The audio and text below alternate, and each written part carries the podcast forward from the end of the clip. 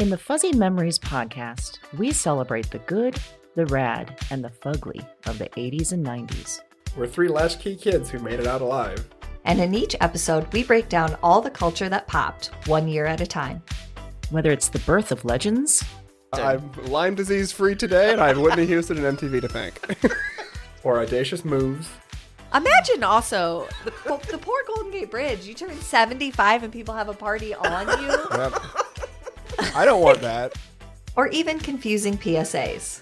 And the stop, drop, and roll. I mean, we would. I assume Yes. as an adult I would catch on fire weekly. All the time! We've got a take that will make you laugh. We've also got thoughts on all sorts of random phenomena and the most unmitigated of golf. Why sharks can't be trusted, people can't be trusted, and rivers can't be trusted. it's collusion. It's of the highest degree. Uh huh? You were counseling me to start my remarks with, first of all, bitch. That would everyone in that room would have snapped to attention. It's going to be basically coffee lids, shark revenge, and then maybe like Matt gets. God, we need to do something about him. join us every other Wednesday to celebrate the hits, the misses, and the misfits of the weirdest decades. If I could tell my 14 year old self from 1990 that I would be eating in a cheesecake factory in, In Beverly Hills. I'd be like, "We did it, we, did it, Joe." We did it.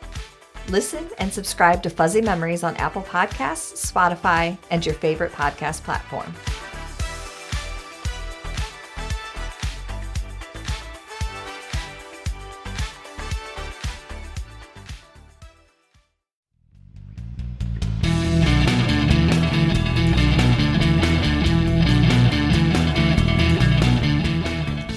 Welcome to Broads and Books, the podcast with one unique theme, four handpicked book recommendations, and two broads. I'm Amy. And I'm Erin, and this is episode number 56. I want to be adored. This is a song from the Stone Roses, and I picked this. Yeah, you did. I was going to say, I picked this because, and then you just said, yeah, you did. And I was going to leave it at that. Yeah.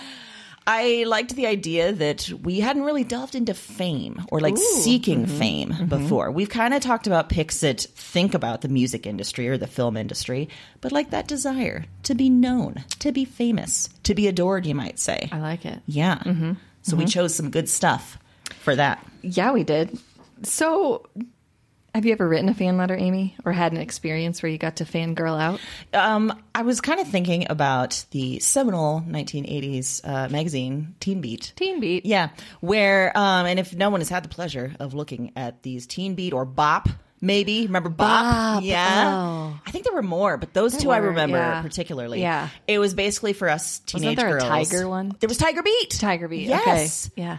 and they were designed just for us Yeah. Mm-hmm. teenage girls by showing pretty much prepubescent um, actors and Mm-hmm. musicians and like even fold outs like now that i think about it that's weird it's like a playboy fold out but with Oh, a yeah. young ralph macchio or something Edward Furlong is the one I remember. but i remember those magazines because i felt like that was my first like oh this is like what it is to be a fan Mm-hmm. you, you know you you have to like what they do but also they have to be cute and they have to be attractive Right. and i tore out a bunch of pictures of new kids on the block and i put those up in my locker Yeah, in did. junior high and then they came to the iowa state fair and I was maybe 12, 13. And it was a general admission show, and you could tell every young teenage girl from the entire state had come to stand in line Yeah. at the state fair in 110 degree weather. I don't know, it was real Yeah, hot. probably, yeah. And um, at one point, they were using hoses to hose us all down, which I don't know if it was trying to cool us off or like, calm down, girls, calm down. Were Could you have been both. accidentally in the kettle barn? Why were they hosing? That seems very weird. That's taking a whole nother Uh, direction. right? Yes.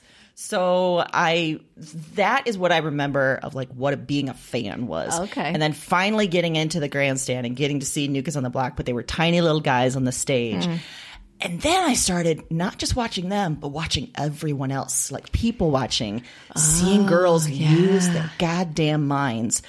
And that was really fascinating to me. I think that's when my people watching fascination started. People watching is the best. And yeah, I think after that, honestly, I wasn't as big a fan of Mm. New Kids on the Block. Mm-hmm. It was like seeing them in their tiny little glory, singing "Hanging Tough." Just didn't just do didn't it. do it for me.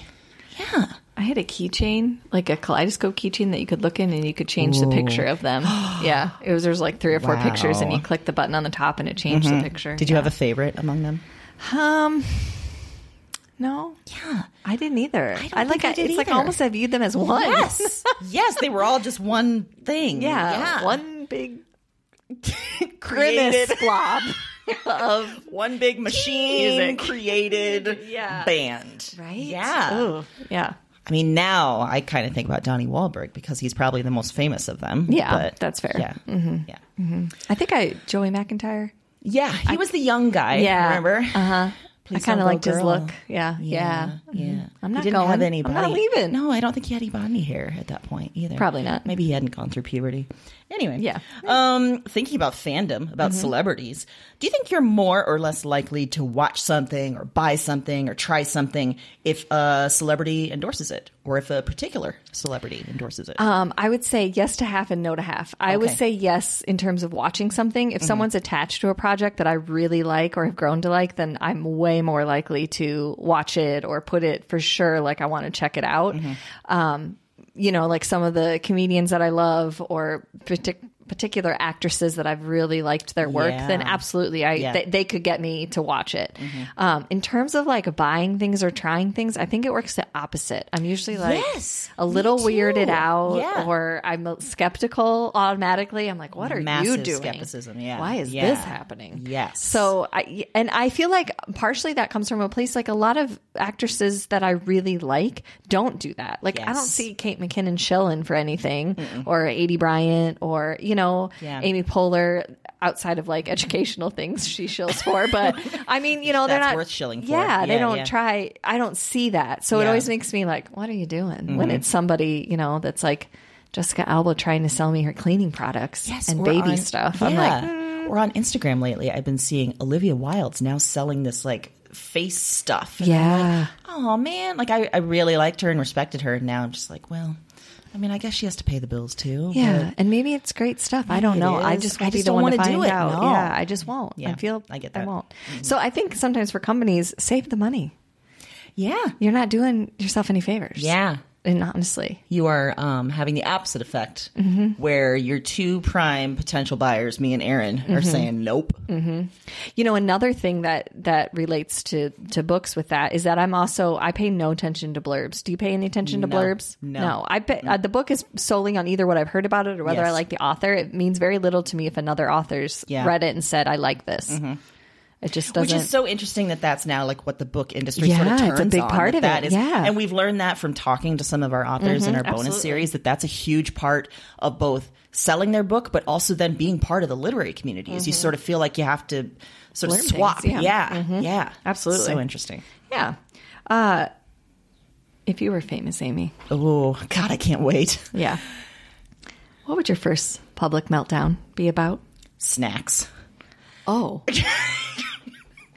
yeah. Listen, whoever's with me when I'm uber famous, because Mm-hmm. obviously this is going to happen, they're going to have to know to bring snacks at all times. Yes. Because I can get real hangry, you know? That's just a blood sugar issue. Yes. I mean, yes. you can't help that. If I go a few hours without eating something, I'm going to turn real bitchy and I have Mm-hmm. no power over myself. So if you want to avoid that, you're going to have to bring me snacks. So I imagine a situation where someone, whoever this mythical person is that's like minding me, Mm-hmm. um, has not brought any Reese's pieces in their bag or some other snack. And I just Rookie. lose, I lose my shit. Yeah. And then it is blasted to the entire world and I'll still own it. Cause I'm like, yeah, you're right. They forgot my snacks. I didn't have Reese's Pieces. Yeah. What do you not understand Yeah. about this? so Not that hard. That's what I'm envisioning. Ah, okay. I can get Will you back me on that one? Yeah. Yeah. Okay. Hundred percent. Good. I mean, I'm a little scared because in this scenario, I feel like I might be the person minding you, which means that I forgot the Reese's Pieces. But if I just happen to be Yeah, like along and I'm like, "Hey, you're trying out this new assistant and they failed," I will back you up 100%. Yes. percent. No, this wouldn't happen if it was you. Like I wouldn't have a meltdown. Well, I wouldn't was forget the Reese's Pieces. Well, see, there you go. Yeah. Yeah. No, if I was going to have a meltdown and you were around, it would be directed elsewhere, Yeah. just at the whole world. Yeah. Yeah. For and really. I'd be like, mic drop. And walk out after you. Like, oh, yeah.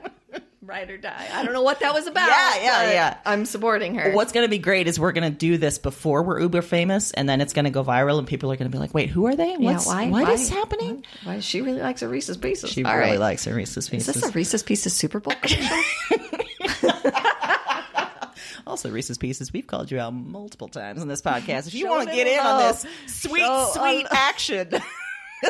then send me a crate full of Reese's Pieces, and we'll talk more about you. You don't even have to pay us. No, Just send us, pay send us, in, pay us in Reese's Pieces. Send me a good supply, and we're good to go. Okay. Yeah, yeah. Wow. How likely do you think that's going to happen? Uh, scale of one to ten. Negative two. Shit. I feel like we might get a cease and desist before we get a great full of Reese's Pieces. Look Could you please never mention our product again? We Ever. we will pay you not. I don't want you to be to seen in public Reese's eating our product. Just forget they exist. Oh boy. Well, what do you think? we might have just answered this. Mm-hmm. What do you think is the worst job in show business besides minding me and mm-hmm. forgetting your snacks and then I mm-hmm. lose my shit? Um, what do you think is the worst job, and would you be willing to do it? Um, I think the worst job has to be like the PR people, the spin. Right. Like they do something crazy and then you have to spin it. And I absolutely wouldn't do it because there's my one trigger is just completely being not logical. Like Yes. not being able to listen to reason. Like if I told you not to do something and then you just went nuts and did it anyway, I got I there's nothing I can say. Like I just I want to be feel just like ma- lie in your own bed, man. Yes, Yeah, I just I, I have to walk away, and I think that's probably the opposite of what a PR person's supposed Yes. to do. They're supposed to get in the trenches and help you out, and I'd be like, "Look, you blew this shit up. I'm out. Like Mm-hmm. I told you not to do that explicitly, and you did it. So Mm-hmm. no." And I feel like too, like publicity is turning into this real dark area Mm-hmm. where it's trying to, you know, drudge up drama. It's Mm-hmm. trying to look for moments like this, which I would want no part of. I would feel so dirty. No, yeah, exactly. I mean, I'm willing to sell my soul for Reese's Pieces, but beyond that, Beyond that, I've got standards. Yeah. yeah, yeah. I just wouldn't be able to do. Yeah, and I might even be. You might be able to get me to do some of those dark things. I just wouldn't be able to deal with the person. Like I'd just be like, so you really? That's what you did. uh, because you don't, I bet that's basically turning into a babysitting role. It too. is. Yeah. It is. And Yeah. then I'm going to, now you put me in a mom role and now I'm going to have to discipline you so you don't do that again because we need to learn from our mistakes and you're clearly not learning. So, you know what? Now I've come full circle and I Oh. feel like now I do want to do it. Oh. And now I want to be like the PR person everyone wants. And I'd be like, mm, I don't know if I can. I mean, I think you, you, would do a good job. This, we're going to have to work on it. Yeah. But mm, let me think about it over the weekend. I'll go back to you on Monday. Would you then go for the really messed up people Mm-hmm. just so you could, yeah, mm. just so you can turn them into a better person Mm-hmm. or discipline them? discipline them. Yeah, Yeah, put them in a worldwide timeout. Here's looking at Every you, place in the Justin world. Bieber. Oh God, he's scary. What's going on there? I don't know. It freaks me out. It's like a weird '90s skater. It feels image. Like so I'm looking at a sex offender every time I look at him. And the song's called "Yummy." oh God. Oh God. I'm sorry, that was more of a plug than I ever was- wanted to give him. But But yeah, well, he was on SNL a few weeks ago with RuPaul, which RuPaul wonderful. Great, knocked out But the then park. suddenly the music started coming on. I was like, what is what is happening? Dancing This in a is- box. This is real. This is scary. but also like slow motion. Like I almost Yeah. felt like I was at like a spring talent show yes, at a school, Yes. and I'm like, oh, that's different. Uh huh. Uh huh. And I'm like, I- I- well, yeah. Mm-hmm. he's very courageous. We'll give him that. Politely Yeah, I don't think he's uh, aged well into uh, his I don't think it's whoever going well. he's going to be. Yeah. Okay.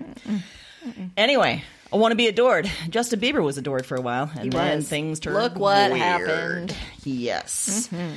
So my fiction pick this mm-hmm. week is called "A Song for a New Day" by Sarah Pinsker, and I mm. will also say that while I was reading this book, every time I picked it up, I got "Promise for a New Day" from Paula Abdul in my head. Do you remember that song? Yes. Promise, promise of a new, which is there is nothing to do with Paula Abdul in this book, and it was a real disconcerting experience every Yeah. time I picked it up. So I just wanted to give you a glimpse into my I- world okay, and okay, in my my head. Okay. Um, the book is actually called "A Song for a New Day," as I said, by Sarah Pinsker from 2019. Okay.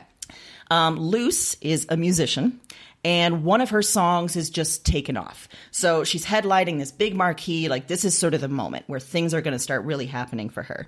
But then out in the world, there is this coordinated series of terrorist attacks and bomb threats on a scale that's never been seen before. So the government's response is to outlaw public gatherings, mm. including concerts.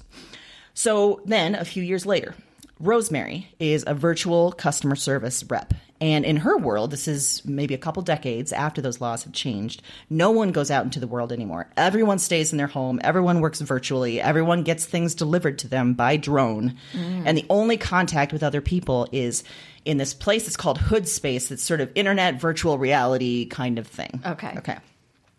So Rosemary hears about this company that does virtual concerts. So you go into this virtual reality, you see like a concert and these musicians, but it's not like an actual Right. public gathering. So she becomes a talent scout. And in that way, she finds this underground community of tiny illegal house concerts where all these musicians are still performing. Oh. And Luce is one of them, this woman that was going to make it. So Rosemary first has to discover like what it's out what it's like being out in the world, let alone being in a tiny concert space with people around her. And she's been taught to believe that being around people is dangerous and it's scary. Um, and pretty soon, though, she realizes that virtual concerts aren't really good enough. They're no match for like what really happens in a live show. So I chose this book for a, a number of reasons. One, it, there's kind of two different uh, kinds of musicians here. There's those that sort of want all the trappings of fame and money, and they're willing to align with this company that's doing virtual concerts because they'll give them fame and money. Sure. They just won't have real people watching them. Right. Then there's the musicians that love music because you get to play for people and you mm-hmm. have that connection with other humans. Mm-hmm. And the fame and the money maybe isn't as important to them. So neither one of those is necessarily wrong. It's just there's this two two different kinds of mm-hmm. fame and uh, and music playing now. So I think this was a brilliant concept, and there's what I love is there's nothing really like seeing a band live or discovering a band live, and and this novel kind of channels that by outlawing it first and then bringing it back into Yeah. the world, and so that's so cool. And Sarah Pinsker is a musician herself, so she's able to write about music in this really wonderful way that makes you feel like you're in these situations, both in Rosemary's situation and Luce, and it's it's a really wild ride. I oh. recommend it. That sounds great. Yeah. Very cool. Not a promise for a new day. Just to be clear. Not Paula As Abdul. much as I keep repeating it, which makes it less clear. Right. Yes. Okay. Okay. Well, uh, my fiction pick this week is called Kiss Me First by Lottie Moggach. Um, this was published in 2013. Um, it's so Lila the, is the main character. She's a young woman that's very isolated in her everyday life. She was raised by single mom, um, was kind of kept inside. You didn't really connect with peers. She struggled in that way, but she's very, very intelligent. Um, so she discovers a website called the Red Pill, where she can kind of let the part of herself that she feels the most confident about out, and that's her intellect. So this is a website where people go to have like ethical debates and talk about political discourse. I mean, high level chat room, basically. So she's almost like addicted to the attention that she receives on the website because she doesn't get that anywhere else in her life. There's a lot of validation for um, some of the thoughts she brings forward and how she processes things and how she arguments that she presents. And she garners um, some support and attention from the founder of the website named Adrian. And Adrian, out of the blue, asks to meet her. And so Lila, yeah, beyond flattered, is like, yes, and decides to take this risk and do it. And when he meets her, he says, I have a special project that I would really like you to be a part of. It's called Project Tess. And what he says is that he is helping this woman who is unhappy in her life disappear. Uh, but he wants someone to play her on the internet. So it appears to her oh. family and friends that she's still alive, just not around them, or still around, just not, you know, whether that be like in another country, traveling, whatever. So he p- tasks her with studying this woman, getting to know her. How does she write? How does she talk? How does she act? What kind of pictures does she take? This feels like it's going down a bad path. Yeah. So she's supposed to help this real person disappear by impersonating her online. And like you said, bad path from there. Can't tell you much more because I'll ruin all the twists and turns. Right. But it is twisty. It's dark. It's super interesting. It is just like this bright spotlight on the lengths that we go to feel included and to feel connected. And particularly in the age of social media, the lengths we go to convince other people that our lives are picture perfect and God, great. yes. Like this is, look at how great I am and look how wonderful this is. Um, and that's the part of the book that I really loved was just this like, okay, you know, I'm putting up all this fake imagery and you know these two people that are working on the project know it's fake but all these other people are just buying into it Mm-hmm. and probably feeling inadequate in their own lives because it looks like she's doing so great Yeah. um, it's it's also kind of a, a really dark commentary on like the downsides of the internet and the downside of social media. It kind of does this thing where you know, kind of like a bad dog, you like rub you know the reader's nose in it. Like this is this is sketchy. Like, do better. Yeah, Yeah, yeah. uh-huh. And there's a lot that you can see yourself in if you use social media at all, unfortunately, that you can, no matter how cognizant of it you try to be or how much of a conscious user you try to be, Mm-hmm. there's still parts of it that you're contributing to just by using that. So, really interesting book. Um, a lot of interesting takes in it. Also, great psychological thriller on the side. So, I really enjoyed it. What a great pick for this theme, though, that it deals with social media, which mm-hmm. is, is- it, I think it is such a way for people to feel adored or to try and feel like less lonely, even though then that contributes more to loneliness. It's such a strange system that we have Yeah, now. it is. Yeah, that Yeah, kind absolutely. of precludes human connection. That's not really there. Yeah, yeah, Mm-hmm. exactly. And, and I mean, we've talked about that before too, where, you know, we're in this life that seems like we're more interconnected than we ever used to be. But at the same time, we're almost more lonely than we ever used to be because there's a lot of fakeness to all right of that. Mm-hmm. like we're not being the the real person that you know we could be yeah we're putting our best face forward so in that way we're not actually having human connection where you reveal all your faults Right. and your flaws yeah. You're not actually making connections outside of, I have this many friends and they all liked this picture. yes yeah So, or you could go the route that we go where we just lay it all out for people Right. like, listen this is who we are none of this is made up. This is me. please adore us anyway Yeah. yeah I do want to be adored. Who doesn't want to be adored? Right. Yeah. Um, well, for other genre pick, I went with another music themed. Mm. Uh, this is Just Kids by Patti Smith from 2010. so I've Ah. nice. Mm-hmm. talked, yeah, I've talked about Patti Smith before. Um, both her music, her writing. Um, she's phenomenal, just artist of all kind. But this memoir is something even more um, incredible. Um, it's a memoir about her and her musical journey and living in New York City in the 1970s, but it's also about her partnership with Robert Mapplethorpe, who was this iconic queer photographer. Um, and so, okay, so it starts where it's talking mostly about her personal story. She she's going to New York very young. She's going broke, but she has dreams of making art, like so many people do. You know, they go to New York or LA and they're trying to make things happen.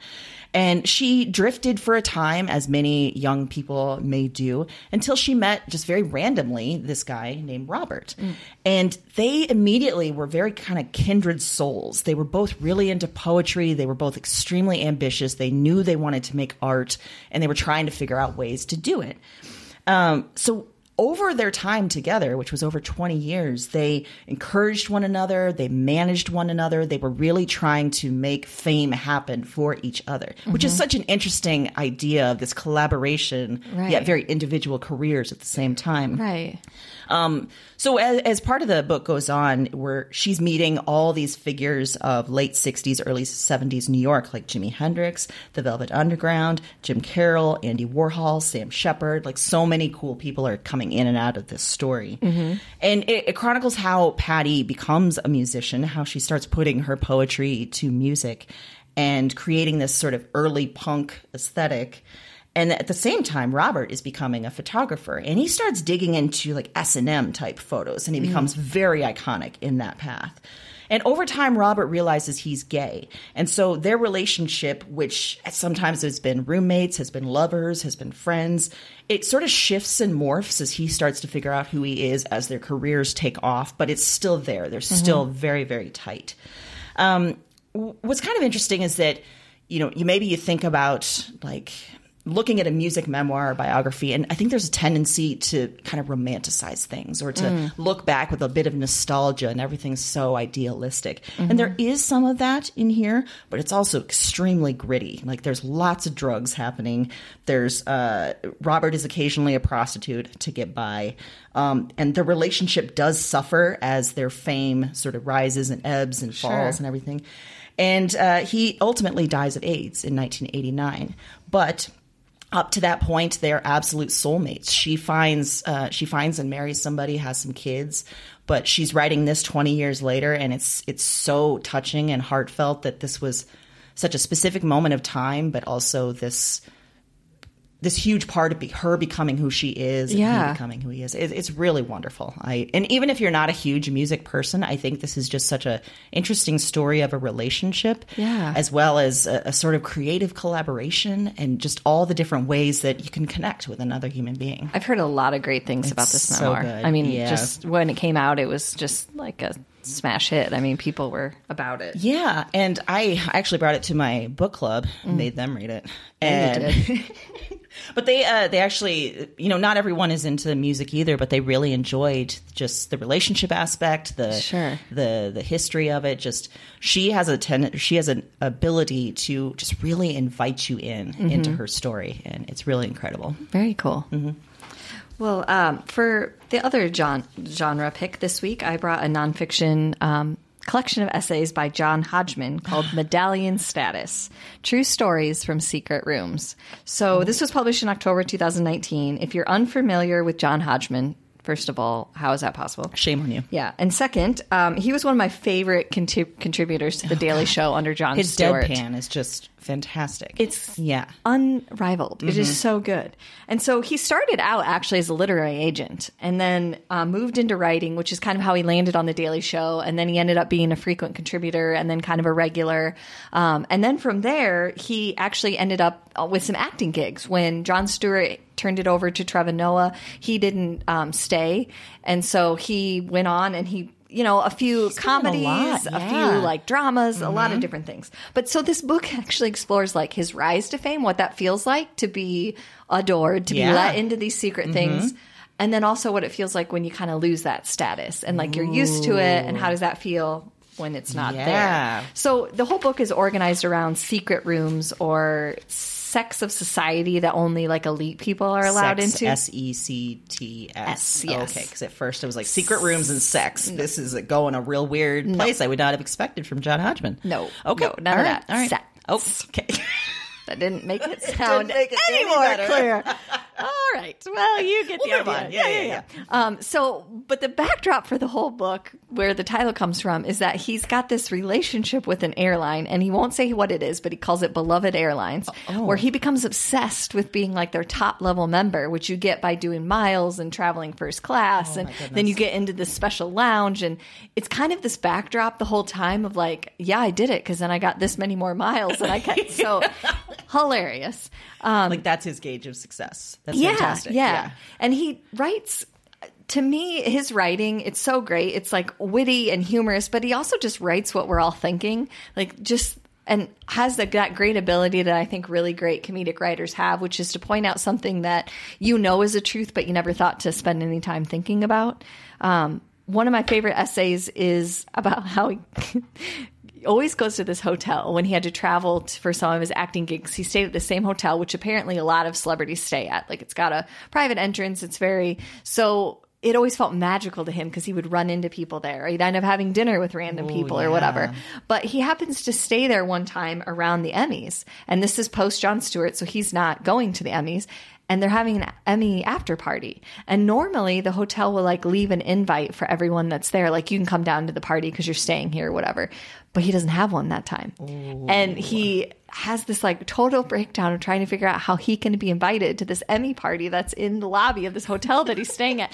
And his whole like thought process about it and then coming all the way back around to like, okay, what am I doing is terrific. And I love that he's that honest because some people could be like, well, I didn't really care. I enjoyed the night in my No, room. No, that's not true. Everybody would Mm-mm, care. Everyone yeah. would care. Yeah. Um, another one of my favorites is a story about his um, favorite vacation spot, which he actually wrote another book about called Vacation Land before Oh, this yeah, one came out, yeah. that his family travels to. But there's a story in here about when a stranger comes to this area because it's very small and tight knit. So, like, they know John and his family, they know all the other people that live there all the time and then that stay there. So, this new guy comes in and, like, how they all handle that hilarious.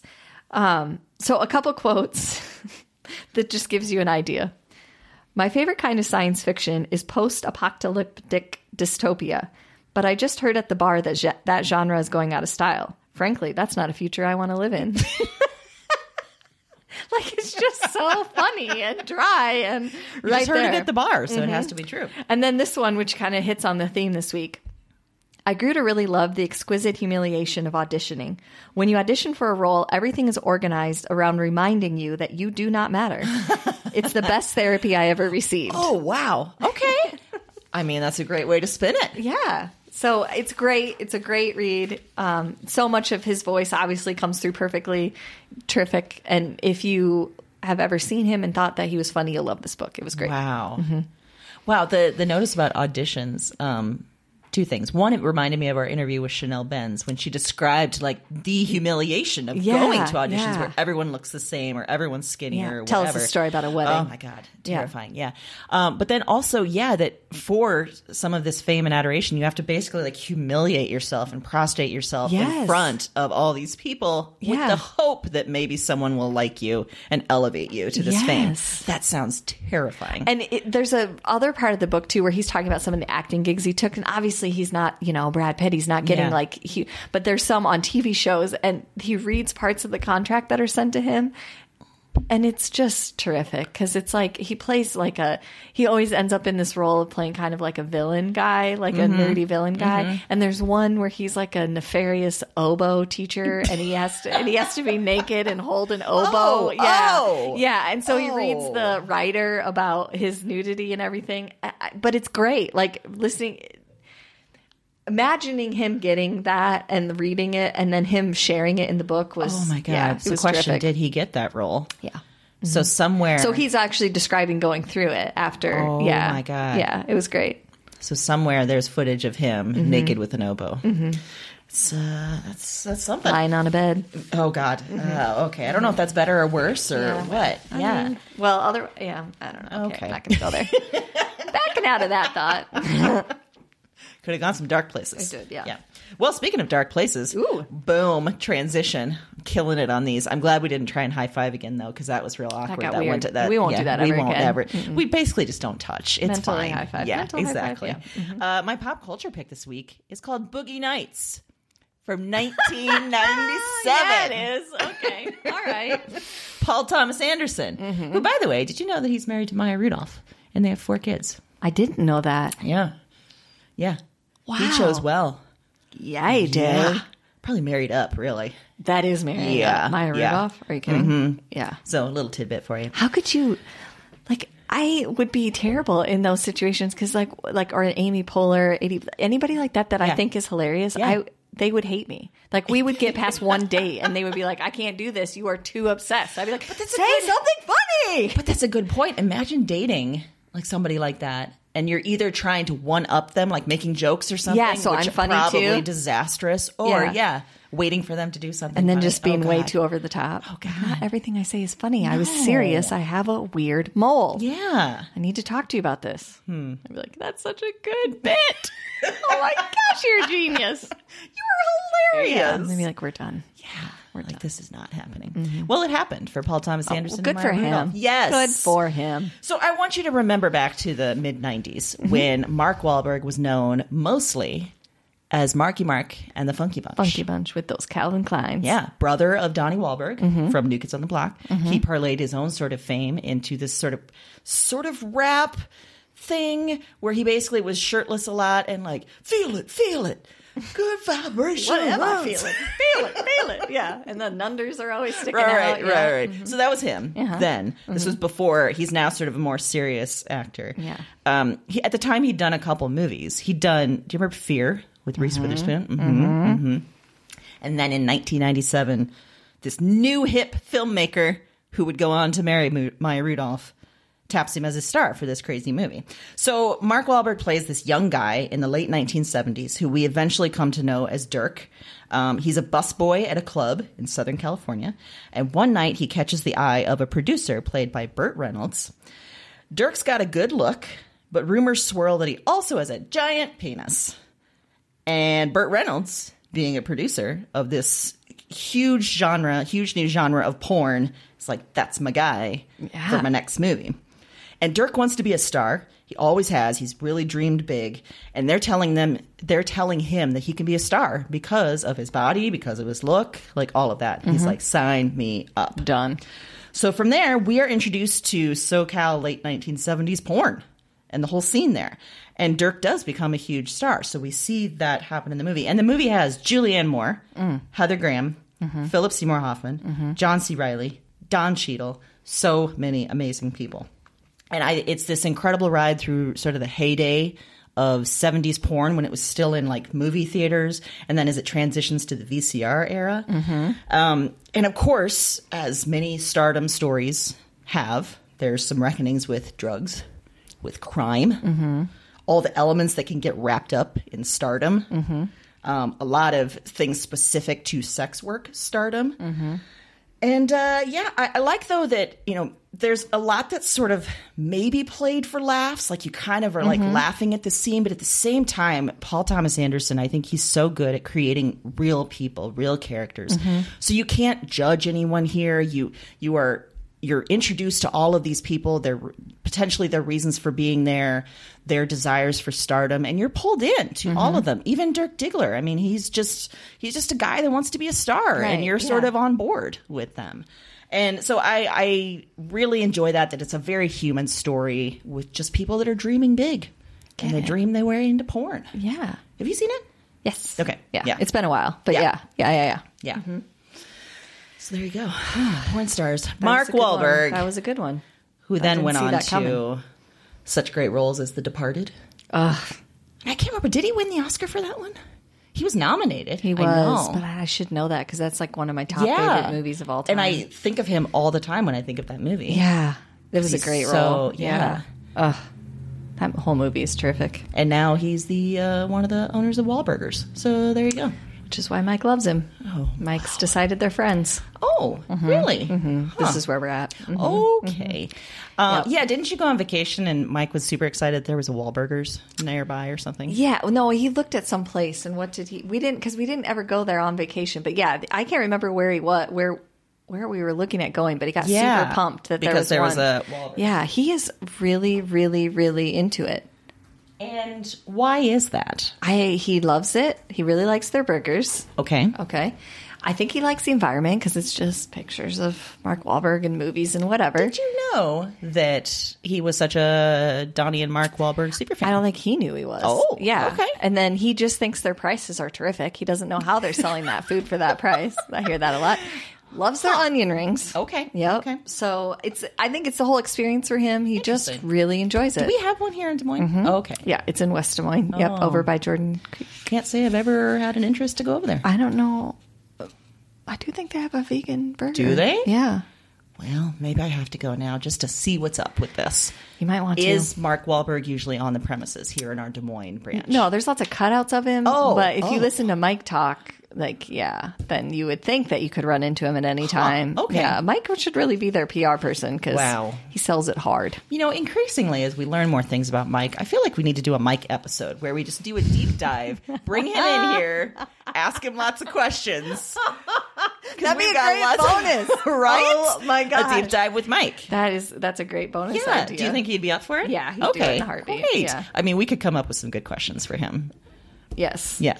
I th- I, I, I like all of that. Yeah. I like that Erin's actually writing it down, and you may bring it up to your husband. I'm gonna. Okay. We'll see what he says. Okay. Yeah. Tell him he can talk about Wahlburgers and why he He'll, loves it. he'll be done. There he'll be go. on Okay. just for that. Yeah.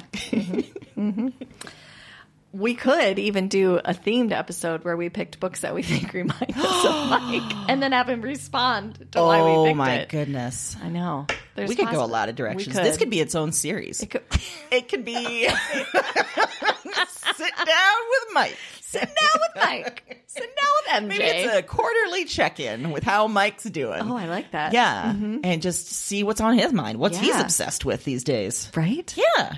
That sounds. I should do that. Oh, boy. The very least, we should start getting a quote from him in every episode somehow. We really do. I mean, because Mason is often represented with Mm-hmm. Yeah, his quotes. yeah. We need a Mike quote. Yeah. We need a quote of the week. Yeah, Oh my God. that's terrific. This is What- so great have when we we come up with these ideas On the fly, air. and then we make it happen. Yes. Oh, Wow. I love it. Well, for my pop culture this week, I'm bringing you a podcast. Oh, yeah, And you are. Let me just tell you, first of all, that Amy actually recommended this podcast to me. Oh, I forgot I recommended this Yeah, to you. you okay. did. And now I'm gifting it all to you. Oh. So this is kind of a double gift because we both liked it. So just saying. Double bonus. Double, bonus. pick. So this is called The Clearing, and it's by uh, Gimlet Media in uh, conjunction with Pineapple Street Media, and it's um it's like a scripted podcast in the sense that it's a story that they produced. Um, it was released in 2019, and it follows uh, this character. I shouldn't say character, this person named April, whose father was Edward Wayne Edwards. And if that means nothing to you, as it did me, he is may or may not be a prolific serial killer. Yep. He definitely murdered people. Mm-hmm. We just don't know how many. Yep. And so she's kind of going through this thing where she's questioning all these memories she has of childhood and realizing that he was probably murdering people and going back through his notes going back through recordings he made of himself there's just so much there. But the way that they put this together i mean it's true crime in the sense that you know you're dealing with crime but it's so much more than that. It's so interesting to listen to her take on her dad and her hor you know she's horrified by things. She's the one that actually brought him down that turned him in. And so she's horrified by these things but then she's also not willing to just give like say yeah he did all this. Like mm-hmm. she almost defends him in some cases. And it it's beautifully done it was so great to listen to i picked it for this week because a lot of him of her father comes down to wanting to be adored Yes. he wanted attention Yes. he wanted all the attention and he would do a lot of crazy things to get it. I mean, I'm thinking of a specific clip right now where there was reports of like continual shootings at his house, like drive-by shootings, but it would be one bullet and one time it very narrowly missed his wife. Mm-hmm. And later, after he's been caught, he's in police interviews and he says, he admits, no, like I did that. And they're like, why? And he's like, just, you know, get attention, stir up stuff, have the police come and talk to me. Like that's the level you're dealing with. Yeah. And part of it too, like, isn't he recording himself All the time. Yes. which is so eerie because So that is something that if you followed um, and i uh, susan cox powell case which i recommended a thing about that her husband recorded himself all the time You know what? and, when her dad yeah, when you were talking about that, I was thinking of the clearing and how Mm-hmm. he can't even help himself sometimes. He's recording things he really shouldn't if he Mm-hmm. wants to stay free. Mm-hmm. yeah. It's like he can't, his ego is just so much. they can't help themselves Yeah. or they think that and i think part of it is like they think down the road they're going to be such a big deal that this stuff like april talks about the fact that at one point in jail she receives a note from him and it's literally just his signature and it says keep that it's going to be worth money someday Mm-hmm. And doesn't he like try to sell books? I mean, he's like trying to. That's how it all Yes. started because he Yes. was a criminal Uh-huh. and then he got reformed, you know, found religion, and then he wrote this book and he traveled as a motivational speaker Mm-hmm. for a, lo- a large amount of time saying, like, I went through this, I did this, and now look at my life. It's so great. In the meantime, he was murdering people, Killing people, yes, yes. killing people. So yeah, Mm-hmm. that's such a great pick for this because yeah, there are so many twists and turns throughout the show, which are Yes. fantastic. What I really liked too was how.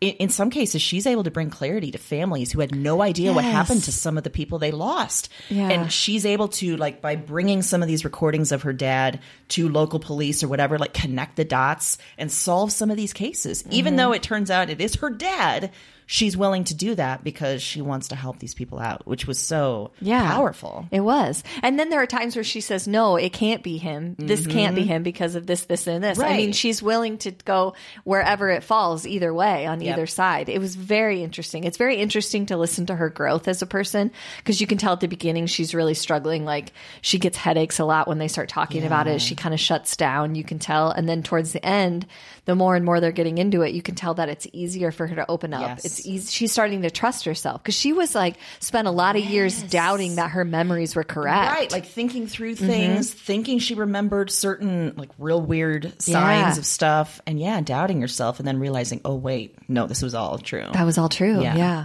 Yeah. Fascinating. It's great. It's like eight episodes. Mm-hmm. You'll like it. It's, I mean, even if you're not really a huge true crime buff, to me, it's so much more than that. It is. It's very much like it's about relationships. It's about a kid trying to figure out who their parent is, for better or worse. Um, yeah, and you're right. It is about like seeking fame. Like he he wanted it in any way. And there were so many times too where he was like trying to admit to things, right? Like he would send stuff into the police. Yeah, but they would. But, but- it wasn't like enough. Yeah, he It was, like he wanted the attention, but he didn't actually want to like go down for Right. it. It's very weird. Yeah. Yeah. Mhm. There's a lot of discussion about whether or not he's the Zodiac killer, which Yes. if you're That was fascinating. Yeah, yeah. If you've heard that, then that's like mind blowing because Uh-huh. yeah, to hear that. But it is, it's something. It. I just, I really enjoyed the experience. I Mm-hmm. think it was super well done. I think it was produced ex, you know, expertly. Um, the narrator does an excellent job of, you know, guiding you through that process. I think she's a fascinating person to listen Mm-hmm. to and see that side of it with that we don't see a lot. Yeah. So yeah, great pick. get after it. I'd had this on my list as one to potentially recommend in the future. So well done. Thank you. Stole your glory. Uh, That's okay. I have more glory coming. Okay.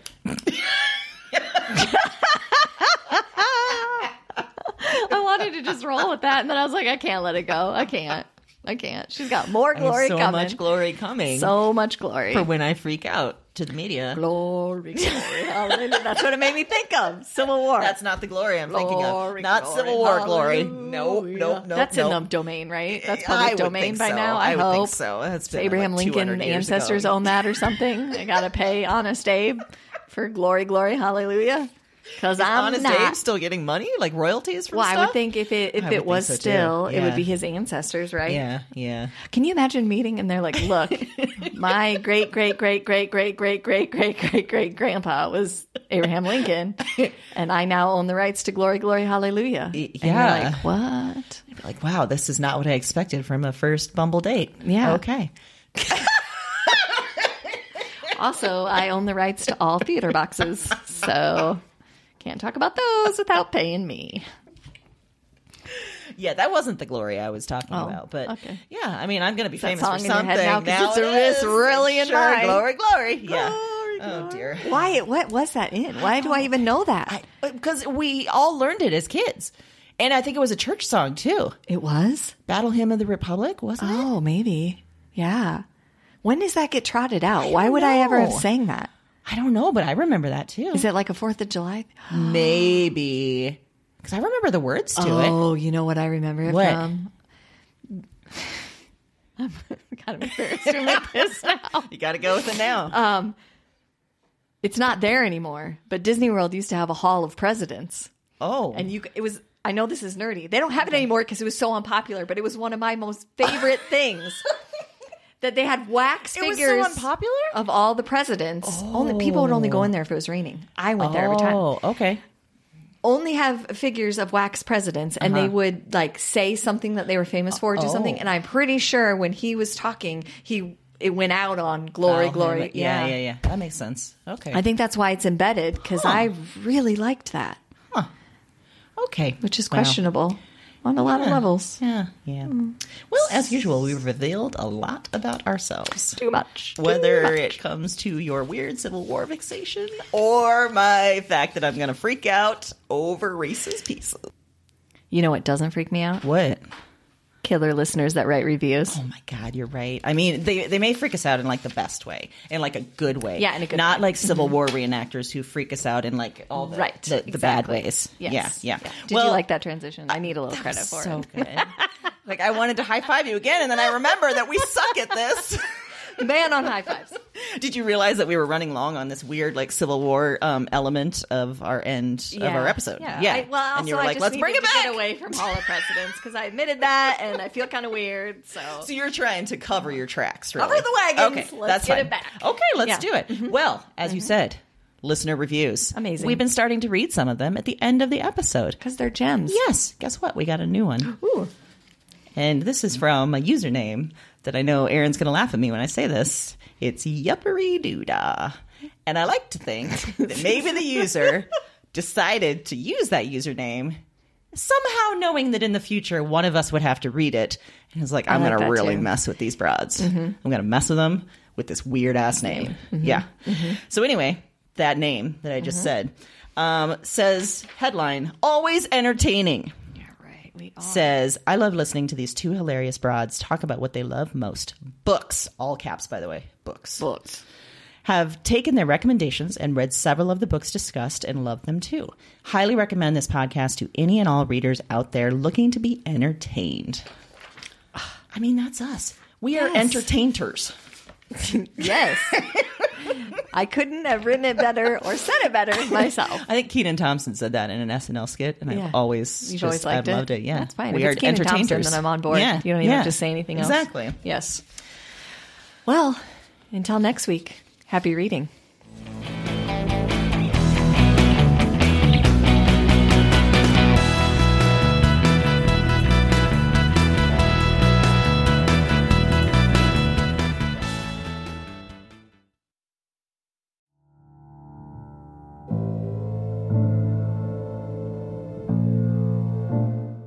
I'm up again. Same night, another dream. Before trying this recording thing, I didn't remember much of anything of these dreams. I didn't remember much from any of the women.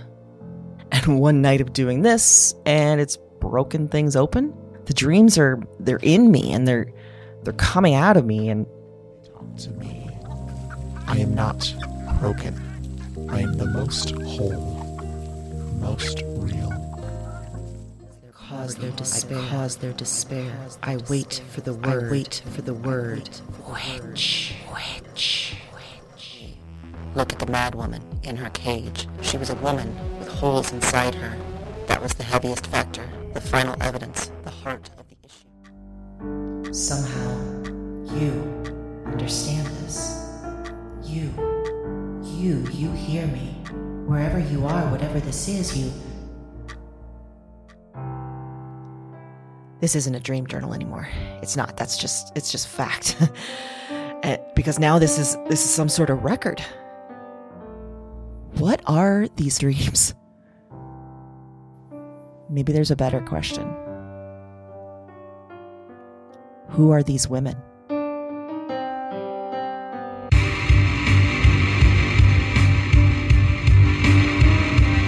Wyrd Woman is a Broads and Books production. All nine episodes are available January 10th. Listen and subscribe to Wyrd Woman on Apple Podcasts, Spotify, and your favorite podcast platform.